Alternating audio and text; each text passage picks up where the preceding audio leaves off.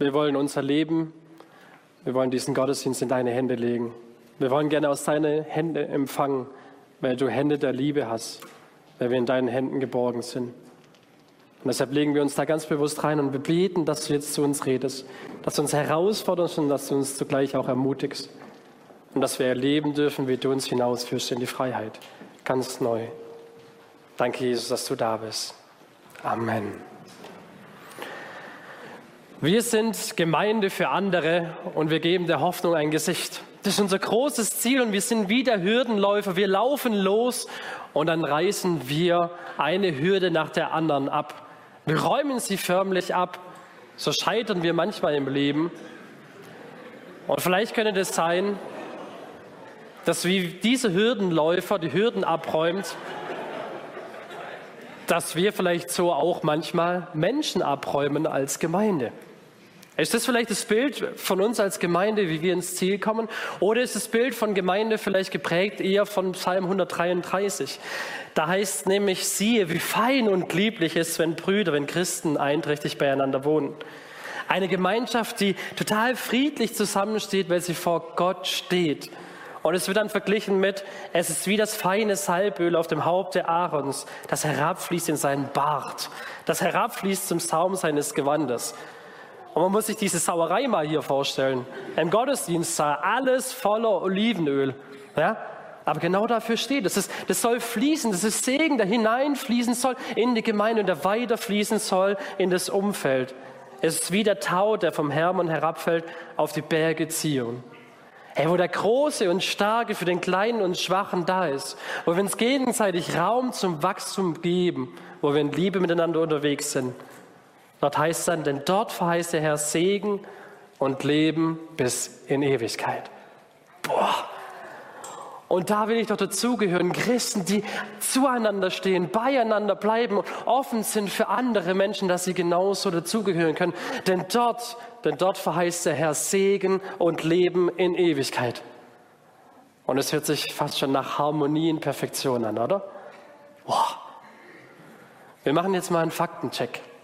Und ich lade euch ein, macht mal eure Augen zu. Vielleicht so, dass ihr nicht einschlaft, aber macht mal eure Augen zu.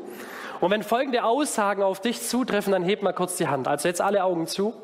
Und die erste Aussage ist, ich habe die christliche Gemeinde als einen wertvollen Ort erlebt, der mich total aufbaut und an dem ich Gott erlebe. Mal Hände hoch. Okay, ihr dürft die Hände wieder runter machen. Und die zweite Aussage ist, ich wurde schon von Christen verletzt. Mal Hand hoch, wer schon von Christen verletzt wurde. Okay, ihr dürft alle wieder die Hände runter machen und wow. Wenn ihr das gesehen hättet, was ich gesehen habe, was für eine Ambivalenz. Und meine Frage ist, warum bist du heute eigentlich noch hier? Warum bist du da? Ey, man hört so viel von Menschen, von Christen, die Menschen verletzt haben. Seien es Missbrauchsskandale, die bis heute zum Teil perfide gedeckt werden. Aber ja, wir sind für die Schwachen und Ausgebeuteten da. Seien Bill Heibels, Carl Lenz, Brian Houston, so berühmte Pastoren, die in Megachurches unterwegs, war, unterwegs waren, krasse Vorbilder für Menschen gewesen sind und dann krass gescheitert sind, meistens an Geld, Sex oder Macht. Oder Toxic Church, der Podcast, toxische Kirche, die aufgrund von Machtmissbrauch und Manipulation Menschen schadet.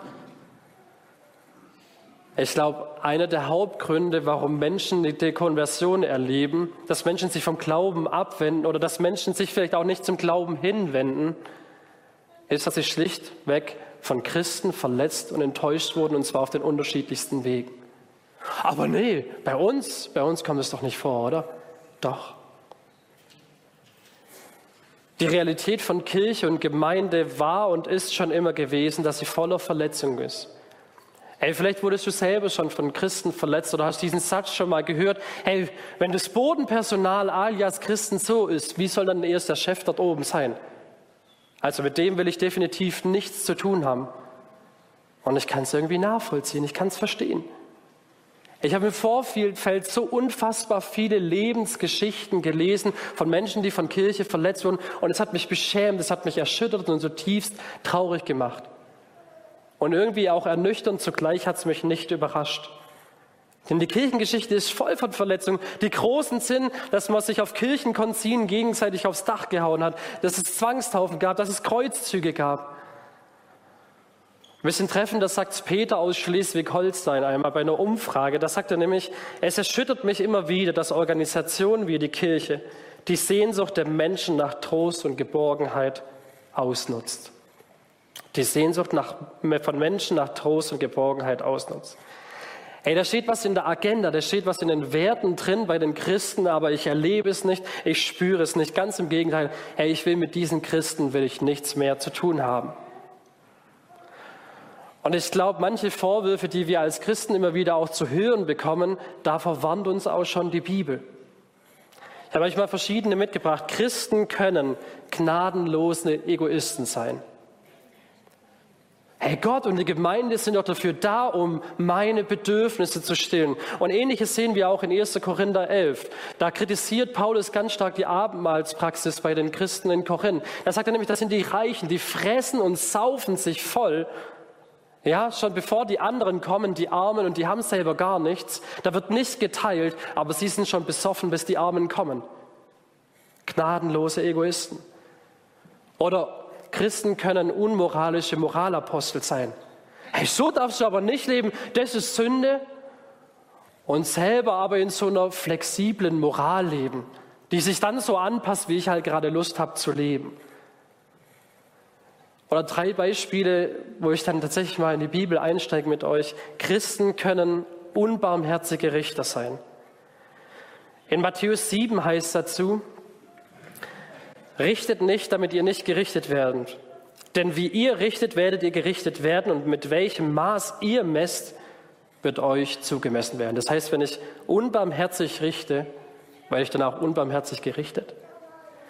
Hey, warum regst du dich über den Splitter im Auge deines Nächsten auf, wenn du selbst einen Balken im Auge hast? Mit welchem Recht sagst du, mein Freund, komm, ich helfe dir, den Splitter aus deinem Auge zu ziehen, wenn du doch nicht über den Balken in deinem Auge hinaussehen kannst? Du Heuchler! Ey, zieh erst den Balken aus deinem eigenen Auge, dann siehst du vielleicht genug, um dich mit dem Splitter im Auge deines Freundes zu befassen. Ich glaube, Dinge geistig kritisch zu bewerten ist total wichtig, aber dieser Text warnt uns davor, schnelle Vorurteile zu treffen, vor allem wenn wir emotional sind. Und das Interessante an diesem Text ist irgendwie der, der Blick für die Fehler des anderen, der ist messerscharf. Aber der Blick für mich selber und eigentlich auch die Welt ist mehr als verschwommen. Und jetzt stellt euch mal vor, dass derjenige, der so einen Balken im Auge hat, verschwommen sieht, sagt, komm, ich mache bei dir eine Augen-OP. Wer von euch hätte Lust darauf? Der meint es vielleicht total gut, aber es wird auf jeden Fall Schaden hervorbringen. Da wird etwas auf jeden Fall kaputt gehen. Ey, die Fehlerhaftigkeit des anderen, die ist schon so schnell erkannt, wenngleich auch oft nicht wirklich verstanden. Hey, und dann muss man das ja ganz schnell in Liebe sagen und zack, der andere ist tot. Man wollte es ja in Liebe machen, aber vielleicht schadet es trotzdem. Ich will mich selber zunächst einmal selber im Lichte Gottes anschauen. Ich will mich selber zunächst mal prüfen, mich Gott hinhalten. Wo ist mein Balke in meinem Auge? Ich möchte gerne, dass Gott meine Augen-OP durchführt, dass er mich frei macht und verändert. Und wenn ich dann diese Gnade und Gottes Güte Gottes erlebt hat, ich glaube, dann werde ich auch fähig und einfühlsam zu meinem Bruder zu gehen und ihm vielleicht seinen Splitter aus dem Augen herauszunehmen.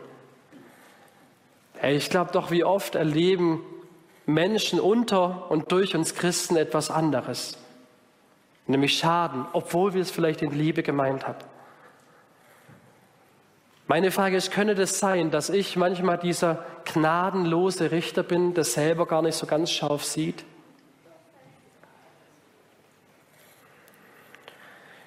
Christen können scheinheilige Heuchler sein. In Matthäus 23, da gibt es für mich die frommen Schelte von Jesus. Und das heißt so, wer euch, ihr Schriftgelehrten und Pharisäer, ihr Heuchler. Und da kann man entspannt auch Christen einsetzen, die ihr den Zehnten gebt von Minze, Dill und Kümmel und lasst das Wichtigste im Gesetz beiseite, nämlich das Recht, die Barmherzigkeit und den Glauben. Doch dies sollte man tun und jenes nicht lassen. Ihr blinden Führer, die ihr Mücken aussiebt, aber Kamele verschluckt. So, und ich stelle mir das jetzt mal bildlich vor. Ja, dass es sind Mücken und die Pharisäer, die haben das richtig gemacht, ja. Mücken galten als unrein. Die sieben das aus dem Wasser raus aus, und die sieben das aus dem Essen raus, ja. Und die gehen noch weiter, bis ins kleinste Detail. Sie geben sogar von ihren Gewürzen den zehnten Teil. Wer von euch hat das schon mal in den Opferbeutel geworfen? Ey, die sind, die sind peinlich genau. Und dann heißt es aber zugleich, aber die Kamele, die nach Levitikus genauso unrein waren, die verschluckt ihr im Ganzen. Also ich hätte schon mit dem ersten Bein ein Problem gehabt. Die verschluckt ihr im Ganzen. Das heißt, das Allerwichtigste, das seht ihr eigentlich nicht, sondern ihr kultiviert Unbarmherzigkeit und Unglauben. Hey, und das steht für das viel Gewichtigere. Hey, das, beim anderen, meistens beim anderen, erkennt ihr die kleinsten Fehler aber selber verschluckt ihr quasi fast schon unaufmerksam ganze Kamele. Das ist wuchtig, oder? Und dann geht es weiter in Vers 25, da heißt, wehe euch, Schriftgelehrten und Pharisäer, ihr Heuchler, die ihr die Becher und Schüsseln außen reinigt, innen sind sie aber voller Raub und Gier. Hey, du blinder Pharisäer, reinige zuerst das Innere des Bechers, damit auch das Äußere rein werde. Wehe euch, Schriftgelehrten und Pharisäer, ihr Heuchler, die ihr seid wie übertünchte Gräber, die von außen hübsch scheinen, aber innen sind sie voller Totengebeine und lauter Unrat. So auch ihr. Von außen scheint ihr vor den Menschen gerecht, aber innen seid ihr voller Heuchelei und missachtet das Gesetz. Heuchler im griechischen Hypokrites bedeutet Schauspieler. Und Schauspieler haben früher Masken aufgehabt. Und das möchte ich einfach mal verwenden als Bild. Sind wir manchmal ein frommer Maskenball? Nach außen hin kehren, wie, ach, wie gottesfürchtig wir so sind, was für ein tolles Leben wir führen, aber in unseren Herzen. Oder wenn zu Hause die Türe zugeht, dann geht es plötzlich richtig rund und dann geht es ab. Ich übe Druck auf andere aus, hey, so und so hast du zu leben, aber ich lebe selber nicht. Doppelmoral. Ey, manche versuchen krampfhaft ein Bild nach außen aufrecht zu erhalten, obwohl es schon lange bröckelt. Und die Leute spüren, hey, das, was er sagt und das, was er tut, hey, das stimmt überhaupt nicht überein. Und man versucht es trotzdem weiter krampfhaft, sich selber was vorzuspielen, den anderen was vorzuspielen. Aber innen schadet es mir trotzdem, weil ich innen unrein bin. Und dadurch gehe ich kaputt. Und Gott, er sieht es doch sowieso. Meine Frage ist, kann es sein, dass ich manchmal dieser scheinheilige Heuchler bin? Und das Letzte, und dann ist auch erstmal genug, Christen können selbstgerechte Vergeistlicher sein. In Johannes 9 heißt es, unterwegs saß, sah Jesus einen Mann, der von Geburt an blind war. Meister fragten die Jünger ihn, warum wurde dieser Mann blind geboren? Ist es wegen seiner eigenen Sünden oder wegen der Sünden seiner Eltern? Für die Jünger war das ganz klar, das lag doch auf der Hand. Einer hat Sünde im Leben gehabt hier in dieser Familie. Die Frage ist nur wer. Und es war definitiv die Ursache für seine Blindheit. Und Jesus sagt anderes. Es, es lag nicht an seinen Sünden oder der Sünden seiner Eltern, antwortet Jesus. Er wurde blind geboren. Und jetzt der Grund, damit die Kraft Gottes an ihm sichtbar werde. Könnte das sein, dass ich manchmal auch vorschnelle geistliche Antworten gebe auf Dinge, die vielleicht etwas komplexer sind, als ich das meine? Vor allem, wenn es dann um persönliches Leid von Menschen geht oder das Ausbleiben von dem Wunder. Ja, ihr müsst halt genug beten einfach, ihr müsst genug glauben, kein Wunder passiert nichts. Nein, das ist einfach nicht in Ordnung. Das ist nicht in Ordnung. Könnte das sein, dass ich manchmal vorschnelle und einfache Antworten gebe und Lösungen raushaue, obwohl ich es eigentlich gar nicht wirklich weiß? Und ich glaube, diese Liste, die ließe sich problemlos noch erweitern. Und es ist, ist ein Problem. Ey, das Ganze, es ist nicht in Ordnung, weil es nicht im Original, nicht dem Christus entspricht, für dem wir eigentlich stehen. Und ganz ehrlich, natürlich ist die Welt da draußen auch nicht anders. Sie ist nicht besser. Aber der Unterschied ist, wir selber hätten doch einen eigenen Anspruch. Einen Anspruch, dass es anders sein könnte. Und ich glaube, das macht das Ganze doch so pikant. Ganz ehrlich, ich wurde hier in der Gemeinde schon massiv verletzt. Und ich wette mit euch, ich habe hier schon ganz viele Menschen verletzt. Ich will den Prozentanteil überhaupt gar nicht wissen, aber es macht mich traurig und es schlägt mich nieder. Und was noch viel trauriger ist, welche Menschen verletzen wir denn am allermeisten? Ah, die Menschen, die wir lieben. Oder die Menschen, die wir eigentlich lieben sollten. Was ist die Konsequenz darauf? Das ist ja schon ein dickes Brett jetzt erstmal. Ich hoffe, die Konsequenz ist kein Entschuldige aber. Entschuldige, aber ich habe es doch in Liebe, gemeint. Ich weiß gar nicht, wie du das so falsch verstehen konntest. Entschuldige aber, hey, du willst doch einfach nicht glauben. Jetzt habe ich dir so ein tausendsten Mal erklärt, schon das Evangelium, und du willst halt einfach nicht verstehen. Das ist halt so, friss oder stirb. Und dann ist da jemand verletzt und dann kann man, finde ich, berechtigt schon immer wieder auch so Fragen stellen. Ey, es ist ein Mensch, der immer und von allem verletzt ist. Es ist einer, der sich immer in der Opferrolle suhlt. War es bewusst? War es vielleicht auch unbewusst? War das Problem Misskommunikation, Missverständnis, Misstrauen oder war es einfach nur ein verstocktes Herz? Mir sind so viele gute Abers eingefallen in der Vorbereitung und die wollen wir heute einfach nicht stellen. Entschuldige aber, das will ich aus unserer Kultur rausstreichen, sondern ich wünsche mir, dass wir in einer Kultur leben, wo wir zu unseren Fehlern stehen können und ehrlich werden können. Und was auch interessant ist, rein faktisch gesehen, können wir uns nicht selber entschuldigen.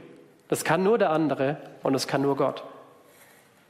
Ich glaube, ein Entschuldige aber, das hilft nicht weiter und es entwertet jede Entschuldigung.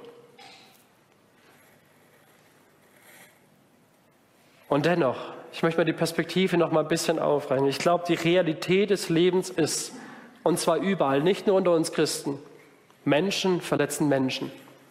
Und verletzte Menschen verletzen Menschen. Auch wir Christen, hey, wir, wir sind darin nicht besser. Und ich habe das Gefühl, dass unsere Fehler manchmal umso härter treffen.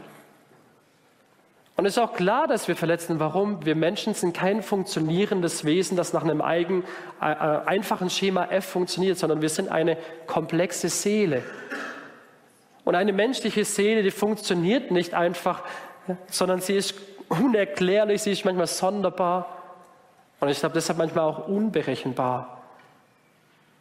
Und deshalb muss es unweigerlich auch zu Verletzungen kommen. Deshalb, davon bin ich überzeugt. Was ist der Auftrag an Leiter in der ganzen Gemeinde, egal auf welcher Ebene? Die Schafe Gottes zu weiden. Aber ich glaube, das Problem ist allzu oft, dass sich an den Schafen Gottes geweidet wird, ob es jetzt um Geld geht, ob es um Sex geht, ob es um Macht geht. Und ich glaube, die Empörung, die dann immer hochkocht, die ist total berechtigt, denn es ist überhaupt keine Legitimation da, so etwas zu tun. So etwas muss immer aufgedeckt werden. Es gibt keine Berechtigung dazu. Jeder Übergriff und Fehltritt ist meines Erachtens nach aber auf der anderen Seite auch ein Zeichen für eine ungestillte Leiterseele.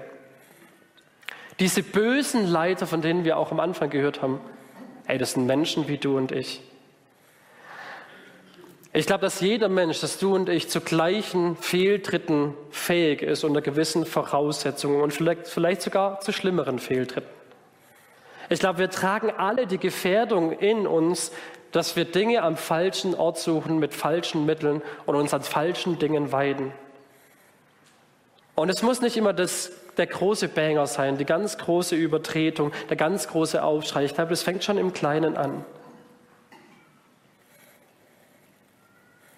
Ich denke, die wenigsten von uns gehen sonntags in die Gemeinde zum Beispiel und sagen sich, heute gehe ich in die Gemeinde und heute verletze ich mal richtig viele Menschen. Oder? Wer, wer geht so in Gottesdienst? Okay, ich will es gar nicht wissen. Ja? Geht, glaube ich, keiner so rein. Hey, Gemeinde ist nicht perfekt, weil ich nicht perfekt bin und das muss sich auch niemand vorspielen. Ich möchte mal ein komisches Bild vielleicht machen. Stellt euch mal vor, ihr werdet mit Mutter Teresa verheiratet. Oder die Gemeinde würde nur aus Mutter Teresas bestehen. Ja? Wäre das dann wirklich besser? Stellt euch vor, ihr seid gerade richtig aufbrausend bei einem Thema und ihr würdet leidenschaftlich diskutieren und gegenüber von euch steht einen, die lächelt euch einfach nur freundlich an und singt dann, ich bete für dich, Amen. Boah. Und dann lebt ihr eine geistliche Disziplin vor, die bei dir einfach never zu finden ist. Wäre das wirklich besser? Hey, ich bin nicht perfekt und du bist nicht perfekt. Das legitimiert keinen einzigen Fehler und dennoch liegt darin eine große Chance. Zumindest wenn ich Bonhoeffer richtig verstehe in seinem Buch Gemeinsames Leben. Da möchte ich euch gerne einen Ausschnitt mal draus vorlesen, weil das so eine tiefe Wahrheit in sich hat. Da heißt, bekennt einer dem anderen seine Sünden. Wer mit seinem Bösen allein bleibt, der bleibt ganz allein. Es kann sein, dass Christen trotz gemeinsamer Andacht, gemeinsamen Gebetes, trotz aller Gemeinschaft im Dienst allein gelassen bleiben. Dass der letzte Durchbruch zur Gemeinschaft nicht erfolgt, weil sie zwar als Gläubige, als fromme Gemeinschaft miteinander haben, Und jetzt aber der Grund, aber nicht als Unfromme, als die Sünder. Die fromme Gemeinschaft erlaubt es ja keinem Sünder zu sein.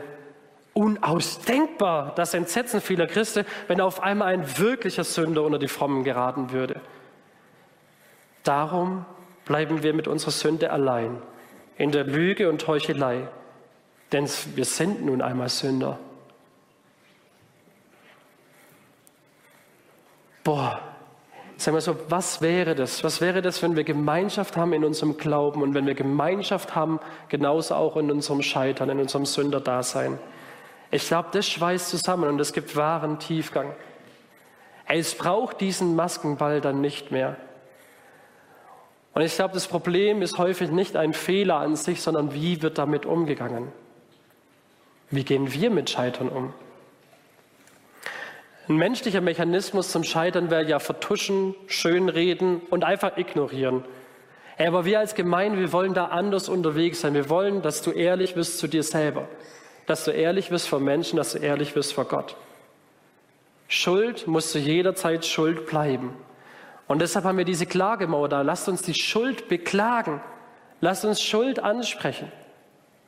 Ey, lass uns Schuld beklagen, die dir angetan wurde und lass uns Schuld beklagen, die du selber verursacht hast.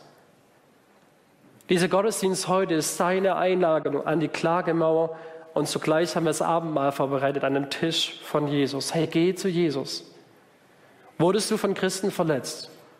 Oder hast du andere verletzt? Hey, dann geh zu Jesus. Beides hat seinen Platz dort am Kreuz. Hier, nicht hinten. Hey, wir Christen sind manchmal so, wie ich das beschrieben habe, aber Christus ist nicht so. Wenn Christen so sind, wenn es Bodenpersonal ist, wie soll dann der Chef sein? Das ist ein nachvollziehbarer Gedanke, aber er ist falsch, weil Christus ist anders. Er, Jesus, er ist vertrauenswürdig, er ist fehlerlos, er ist derjenige, der für dich kämpft, er ist derjenige, der deiner Seele das geben kann, was sie braucht. Er ist deine Rettung, er ist deine Heilung, er ist deine Vergebung und er ist deine Freiheit. Das Fatalste, was du dir und deiner Seele letztendlich antun kannst, ist, dich in deinem Verletztsein von diesem Jesus, von diesem Christus abzuwenden. Hey, du brauchst Jesus, der für dich und deine Seele alles in allem ist. Es bündelt sich alles dort am Kreuz. Ich glaube, dort ist der Platz für Verletzung, Schmerz und Schuld. Und ich glaube, dort ist genauso auch der Platz für Heilung, Trost und Vergebung. Wurdest du von Christen schon verletzt? Ich glaube, verletzte Menschen, sie lernen und reagieren nicht objektiv, sondern instinktiv. Du haust mir eine rein, ich erschieß dich. Hey, nimm deinen Schmerz ernst, aber handle nicht über. Reagiere nicht über in deinem Schmerz und handle nicht impulsiv. Denn ich glaube, wenn du impulsiv handelst, dann schadest du letztendlich dir selber mehr. Und es wirklich Unfaire für Betroffene ist, für Verletzte ist, dass sie selber mehr Arbeit haben. Warum? Sie müssen schauen, dass sie nicht im Destruktiven feststecken. Und ich möchte drei Beispiele nennen. Erste, das erste Destruktive wäre, du wendest dich von Verletztsein von Christen von Gott ab. Hey, tu das nicht. Kannst du nur wärmstens ans Herz legen. Hey, Christen, sie verletzen dich immer wieder, aber Gott, er ist anders. Bei ihm ist was anderes zu finden. Geh zur Klagemauer, geh zu Gott und klage dein Leid. Er hat offene Arme für dich. Das zweite ist Nachtragen. Hey, das ist eine Gefahr. Warum? Das Wort das sagt es doch schon selber. Ich trage die Schuld, die mir jemand anderes angetan hat und aufgeladen hat, die trage ich dieser Person nach. Und je länger ich sie nachtrage, desto mehr mache ich mich selber kaputt, obwohl die andere Person es vielleicht noch nicht einmal weiß. Hey, Vergebung ist irgendwie gefühlt unfair. Und es stimmt, aber Vergebung ist dasjenige, was dich frei macht. Vergebung heißt nicht vergessen, Vergebung heißt nicht schönreden, sondern Vergebung heißt, dass ich die Schuld, die mir angetan wurde, auch lerne loszulassen am Kreuz, weil Jesus dafür bezahlt hat. War diese Schuld in Ordnung? Nein, definitiv nicht. Aber es ist auch nicht in Ordnung, dass sie dich diese Schuld kaputt macht, weil du sie nachträgst. Und das Dritte ist, was wir, glaube ich, lernen dürfen, ist, Verletzungen göttlich einzusortieren. Man könnte ja zum Beispiel denken, ich wurde von einem Mann hinter, hintergangen. Er hat mich betrogen. Umkehrschluss ist, alle Männer betrügen. Weiter gedacht, alle Männer sind Schweine. Ja, könnte man in der Emotion ja so denken, weil ich wurde ja von einem Mann betrogen. Aber auch da, hey, geh in deiner Emotion, in deinen Schmerz, geh damit zu Jesus und lass dich, lass es göttlich einsortieren, diese Gedanken. Und ganz ehrlich, manchmal ist es nicht getan damit zu, hey, geh halt zu Jesus, sondern da müssen Dinge auch auf den Tisch kommen. Gerade in zwischenmenschlichen Konflikten, da müssen Dinge angesprochen werden, da müssen Dinge ausgesprochen werden. Und dann passiert vielleicht manchmal diese, dieses Überraschende, dass die Person, die dich verletzt hat, es überhaupt nicht wusste. Bist du vielleicht auch verletzt von Leitung hier in der Gemeinde? Hey, dann geh auf die Gemeindeleitung zu, frag nach. Vielleicht verhalten sich manche Dinge nicht so einfach, wie sie manchmal scheinen. Haben wir blinde Flecken? Dann sagt es uns, frag nach. Fehlt dir manchmal Transparenz in irgendwelchen Dingen? Uns ist als Gemeinde wichtig, transparent zu sein. In Finanzen fehlt sie dir irgendwo. Hey, dann komm zum, werd Mitglied, komm zur Mitgliederversammlung und frag nach. Frag nach, sprech es an. Ganz ehrlich, und manchmal ist auch nicht getan, damit geh zu Jesus, sprech es an, sondern da brauchst du mehr. Ich glaube, da brauchst du eine externe Clearingstelle. Denn manchmal ist es das Schlimmste, ja zu einem Ort zu gehen, wo ich verletzt wurde, um zu sagen, dass ich verletzt wurde. Und deshalb sind wir als Gemeinde gerade dabei, eine externe Clearingstelle einzurichten, wo du dich hinwenden kannst. Dass Dinge nicht unter den Teppich gekehrt werden, sondern dass sie ans Licht kommen. Denn Missbrauch, egal in welcher Form, er ist nie in Ordnung. Und er muss professionell aufgearbeitet werden. Hey, wurdest du von Christen verletzt, dann geh zu Jesus, dann sprich darüber oder dann geh zu dieser Clearingstelle. Hast du vielleicht Leute verletzt? Hey, wie gehst du persönlich mit deinem Scheitern? Und bist du jemand, der Dinge einfach so in den Teppich kehrt und versucht es irgendwie schön zu reden, was man jetzt so gemacht hat und dass die Umstände mehr schuld sind als du selber? Oder bist du vielleicht blind, wie Jesus das manchmal von den Pharisäern sagt, hey, ich bin eigentlich schuldlos, weil mir gibt es nichts zu finden. Dann lade ich dich ein, dann können wir mal uns zusammensetzen, vielleicht finden wir ja was. Hey, geh zu Jesus in deinem Scheitern. Werd ehrlich vor ihm. Hey, dir ist vergeben. Geh zu Menschen, die du verletzt hast und bitte um Entschuldigung. Und ich frage mich immer, was macht es mit Menschen in deinem Umfeld, wenn du in deinem Business als Verantwortlicher hinstehst vor dein Team und sagst, das war ein Kalter, der geht auf meine Kappe. Und nicht sagst, aber ja, die E-Mails, da kamen ein bisschen zu spät und wenn ich das noch einwebe, dann irgendwie richtet es den Blick weg von meiner Schuld. Nein, wenn du hinstehst und sagst, das war mein Bock, das habe ich verkackt auf gut Deutsch. Das wollte ich eigentlich nicht sagen. Ein Ich habe einen Fehler gemacht kann so viel heilsamer sein als ein perfektes Leben. Hey, dein Auftrag ist es nicht, Diskussionen zu gewinnen, sondern Menschen. Ich glaube, das eine macht Menschen kaputt und schadet ihnen. Und das andere ist ein liebevoller Fingerzeig auf die Liebe in Person. Hey, leb deine Beziehung zu Jesus. Und ich glaube, das ist das beste Zeugnis für Jesus selber. Die ganze Predigt ist ja schon echt auch ein bisschen schwer, muss ich sagen. Und deshalb bündelt sich für mich alles im Abendmahl. Herr Jesus, er lädt dich heute ein, während der Lobpreiszeit. Hey, zur Klagemauer zu kommen und zugleich an seinen Tisch um mit ihm das Abendmahl zu feiern. Das Mahl der Vergebung, der Befreiung, der Heilung und auch der tiefen Gemeinschaft. Herr, beklage die Schuld, die dir angetan wurde, lass sie los und finde Freiheit. Beklage die Schuld, die du selber verursacht hast, lass sie los und finde Vergebung. Gemeinde, ja präzise vielleicht Christen, sie werden dich immer wieder verletzen. Das ist nicht schön zu reden, das legitimiert gar nichts, aber das wird so sein. Wende dich darin nicht von Jesus ab. Und ich glaube, wo wir ehrlich miteinander unterwegs sind, als Glaubende, als auch als Scheiternde, dann wird eine tiefe Gemeinschaft entstehen, die jeglichen Perfektionismus in den Schatten stellt. Ich glaube, dann wird Psalm 133 wird Realität. Sehe, wie fein und lieblich ist, wenn Brüder, wenn Christen einträchtig beieinander wohnen und ehrlich werden. Es ist wie das feine Salböl auf dem Haupt der Aarons, das herabfließt in seinen Bart, das herabfließt im Saum seines Kleides, wie der Tau, der vom Hermon herabfällt, auf die Berge Zions.